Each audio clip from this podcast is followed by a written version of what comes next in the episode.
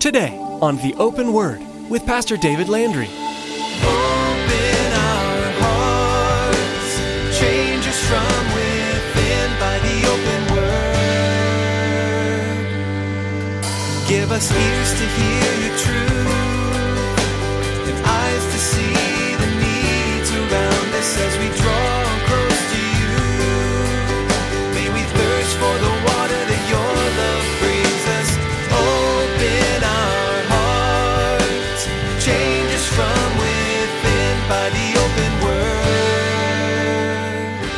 about if you arrived at your departure gate one minute after they closed the door on the plane? You wouldn't be taking that flight. One minute makes a lot of difference. You, as a parent, would you take your eyes off of your preschooler for one full minute if you're walking through a crowded mall during the holiday season? No way, not if you're a- a reasonable and a good parent. Perhaps you've experienced that deal of being delayed as you got out of your house, maybe by just a minute, only to find out that a little bit later, once you got in the car and drove down the road, that an accident happened just moments before you got there. A minute can make a world of difference. Do you feel conflicted with time frames, schedules, being late? Today's message reflects on the importance of time. Pastor David will teach the prophecies in the book of Daniel that set a timeline for the coming of the Messiah. God had the entire plan laid out. He's never late.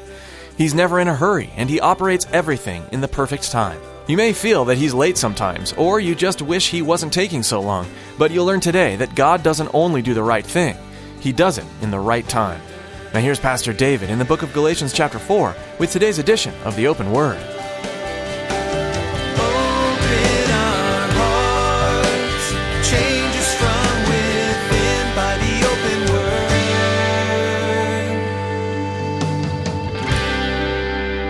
Song was written and sung by a fellow by the name of Robert Lamm. He was uh, the lead singer of a group by the name of anybody know yet? Chicago. I hear somebody say Chicago? Good job, Bob.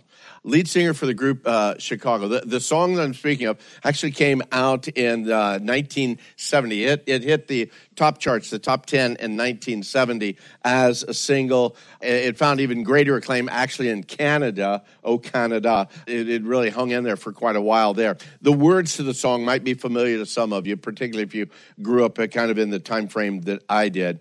As I was walking down the street one day, a man came up to me and asked me what the time was that was on my watch. And I said, Does anybody really know what time it is? Does anybody really care?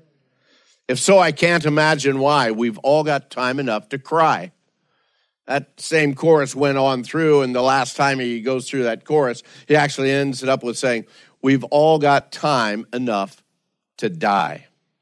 A rather morbid look at the uh, last time, but as I've shared with you, I'm kind of uh, obsessed with clocks or with time. Every room in our house has a clock. Why I, I have that, I do not know. It's not that I'm like so focused or worried about wasting time. I can waste time with the best of you. But uh, I just want to know what time it is. Uh, it's like in the middle of the night when I wake up. I want to know, wow, what time? Wow, it's two o'clock in the morning. Go back to sleep, you dummy th- that's just the way I am. And of course, I have a cell phone uh, with me so that I know what time it is in case I can't see any of the clocks. Okay, so it's always there. For those of you that are retired, some say that, that clocks don't matter much anymore. However, I've also talked to others that said, no, I am, I'm still concerned about time because I'm busier now than I even was with, during my working life. I've just got so many things going. I need to schedule everything. So whether you fall on that side of the subject or either you don't really keep track of time at all, and thus you're late for everything, or you're nearly, or you're just simply, you're, you're cognizant of the time. You, you know what's going on. Really, for each one of us, time lasts exactly the same. Man, I had a really short day the other day. No, that just meant that, you know, you were busy during the day. Man, yesterday seemed to last forever, but it was still 24 hours, 60 seconds in every one of those hours. You currently have, at best calculations, 19 hours. What did I do? What did I say? 60 minutes in an hour. What did you guys hear? Okay. If you guys don't listen right, you're going to get it wrong, okay? 24 hours, 60 minutes in an hour, 60 seconds in a minute. Okay, I knew that. I was just testing you. So, in the midst of all of that, we all have the same. So, with that thought in mind, I want to take up just a minute of your time.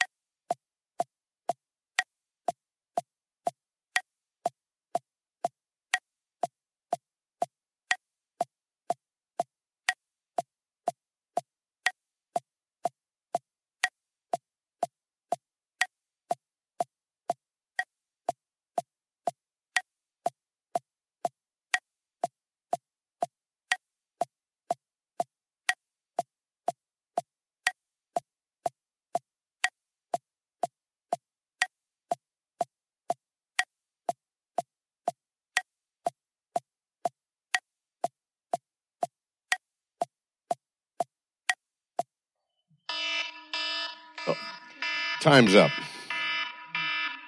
Time's up. Time's up. Stop it. Stop it. There we go. A minute seems like a really long time, doesn't it? But we all know it's not. A minute can pass by in, uh, in a flash. Do you realize the importance of just one minute?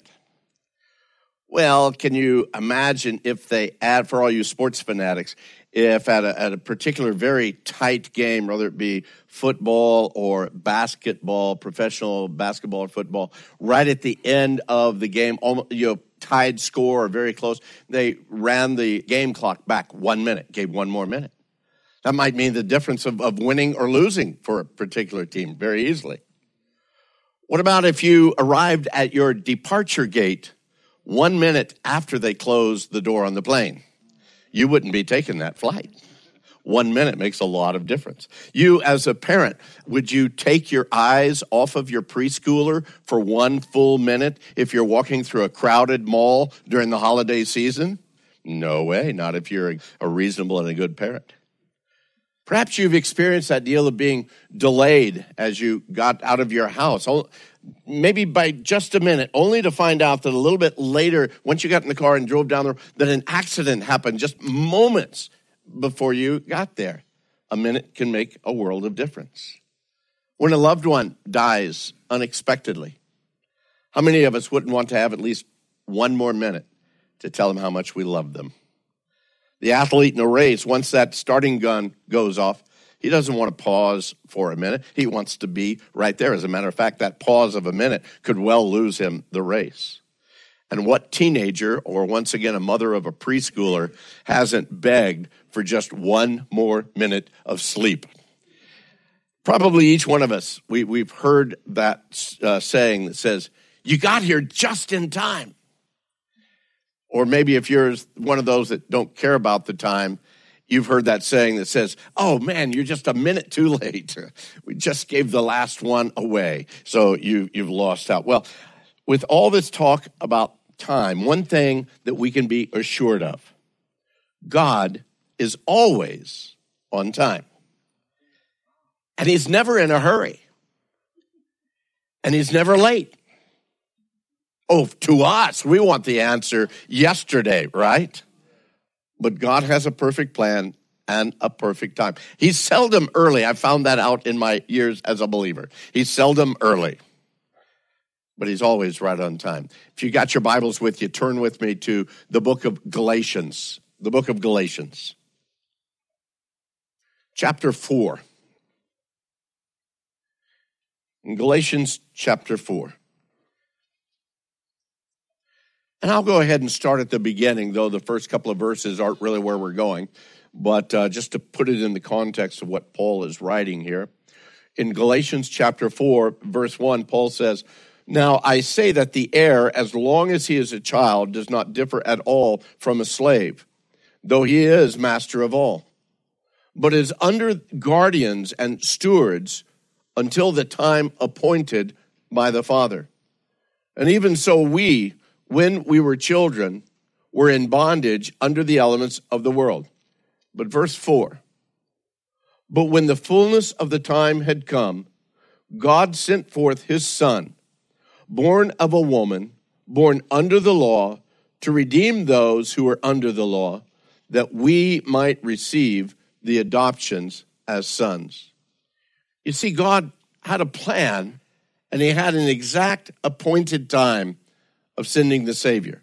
It wasn't just helter skelters, like, uh, well, okay, we'll just do it now. No, it was a plan and a purpose that God had on down through creation. There was so much that had to be ready in order for the Son to come at just the right time in order to complete all that was necessary. And God had providentially set all of these things in place. He had set them in order. It was the time of the Roman Empire. You all know that, that Jesus came during the time of the reign of the Roman Empire.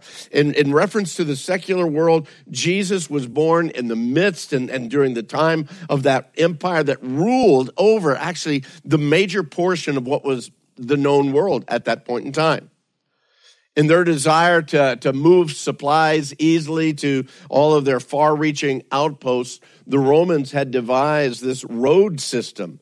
And their road system, again, not only helped move the, their supplies, but it also helped to uh, merchants and, and farmers to be able to get to market. It gave the common people an opportunity to to freely, easily, and safely move from one town to another. Uh, and again, all through that, it was also the opportunity to be able to exchange news and, and information between the different regions because of the Roman road system. The first time in history of mankind, there was a well constructed road system that allowed cities to be connected. And, and at that point in time, it did seem that all roads led to Rome because they had built so much and had put it in in such a way. Later on, we find out that these very roads that Rome had built for their own use were great roads, great, great roads to be able to transfer the gospel.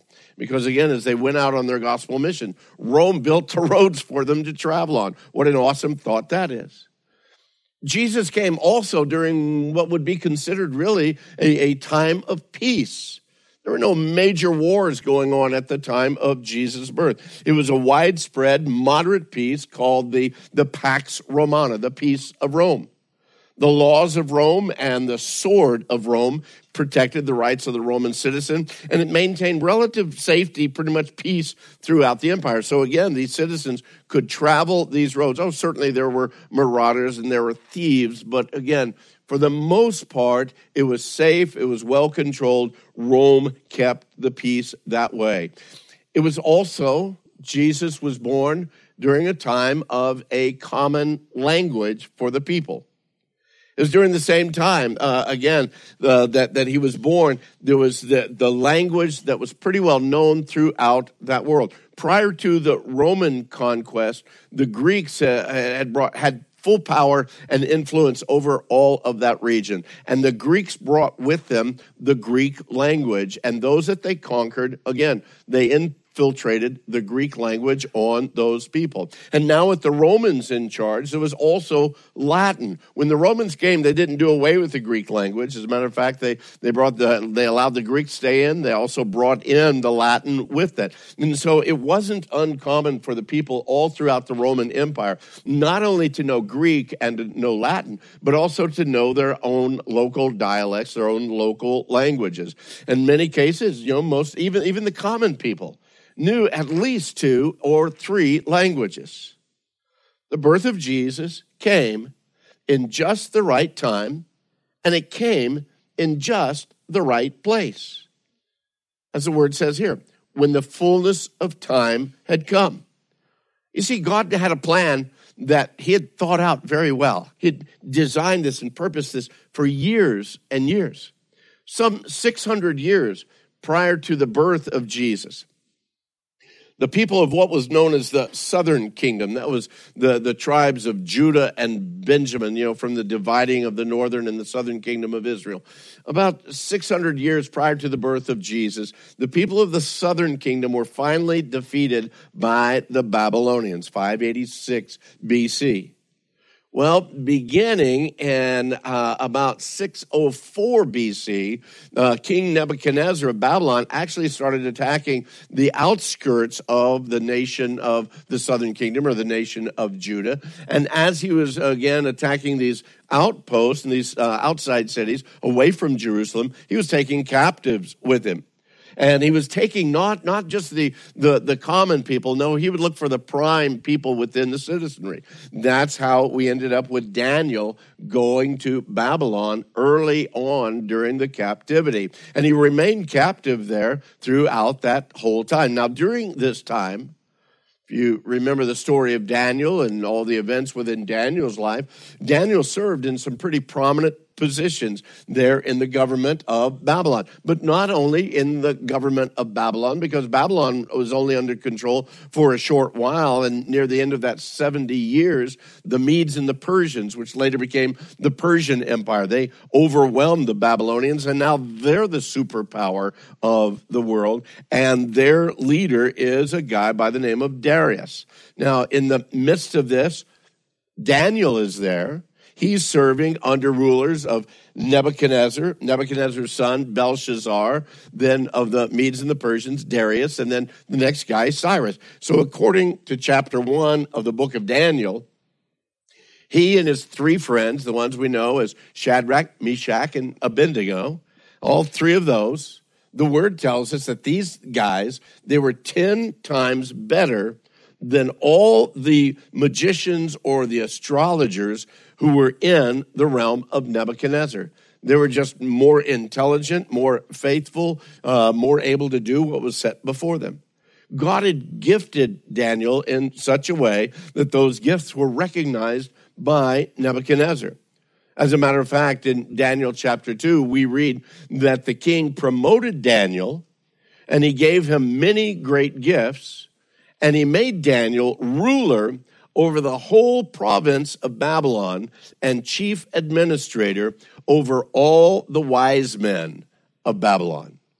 Now, him now as the chief and, and the ruler over all the wise men of Babylon, there's little doubt that Daniel would have introduced these wise men to the Hebrew scriptures. That's what these guys did. They read science books, they read religious books, they read all kinds of information from all the various cultures that they could. So, no doubt, Daniel introduced to them the Hebrew scriptures.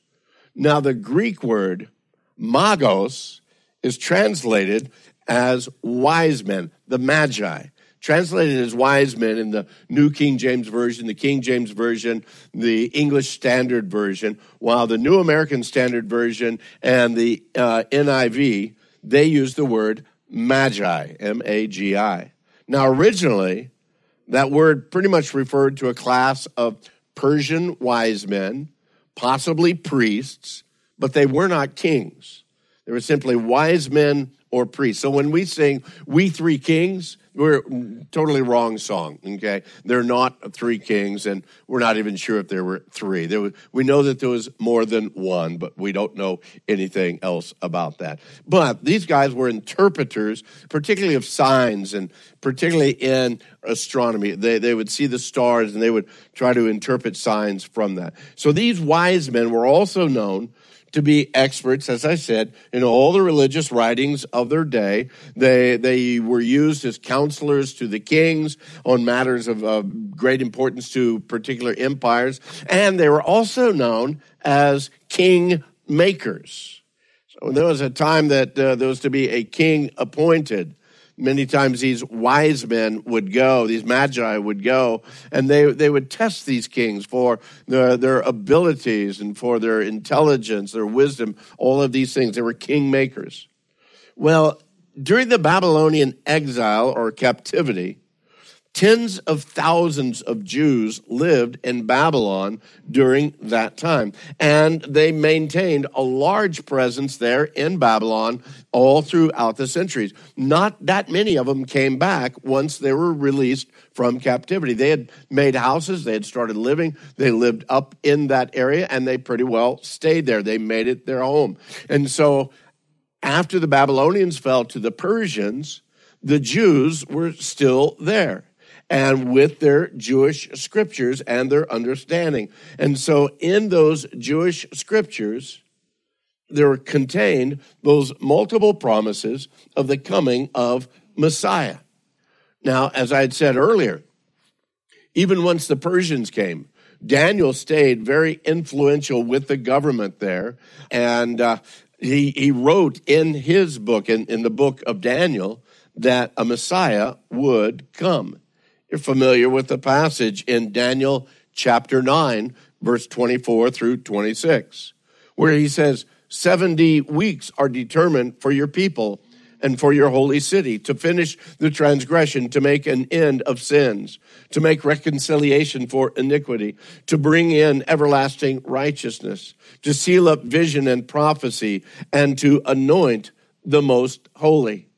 Know therefore and understand that from the going forth of the command to restore and build Jerusalem until Messiah the Prince, there shall be seven weeks and 62 weeks. So, in other words, 69 weeks and 69 weeks of days comes out to be 490 years. Uh, the street shall be built again and the wall, even in troublesome times. So, in other words, Jerusalem is going to be rebuilt the streets and, and even the wall. And after 62 weeks, after 490 years, Messiah will be cut off, but not for himself. And the people of the prince who is to come, which is another one separate from Messiah, the prince to come shall destroy the city and the sanctuary. The end of it shall be with a flood until the end of the war, desolations are determined. Now, this isn't going to be a big study in the book of Daniel, but understand what he's saying here. Daniel is saying he's prophesying that a decree will come about that will allow those of us who are in captivity to go back to Jerusalem, to rebuild the streets, to rebuild the walls, to rebuild the city itself. And 490 years later, Messiah will be there, but he'll be cut off at that point and at that time. But then also, that prince that will come, he's then going to come and destroy the city and the sanctuary. And we find, again, in the time frame of all things, it was after the crucifixion, burial, and resurrection of Christ. It was in 70 AD that Titus and the Roman legions came and once again wiped them out. Nebuchadnezzar had done it previously with the Babylonian uh, attack into Jerusalem and the temple, destroyed it. They came, they rebuilt this temple. Then finally, 70 AD, Titus, and the Roman legions came in, destroyed it again. And that's what he's speaking about. So he's putting a timeline there. He's throwing out the idea that from the time that a decree comes, that we can leave Babylonian captivity and go and rebuild our city and our nation. 490 years will take place, and we'll see Messiah, but he'll be cut off at that point in time. You have to see here that God is setting a timetable in motion, a timetable to declare the time of the coming of Messiah.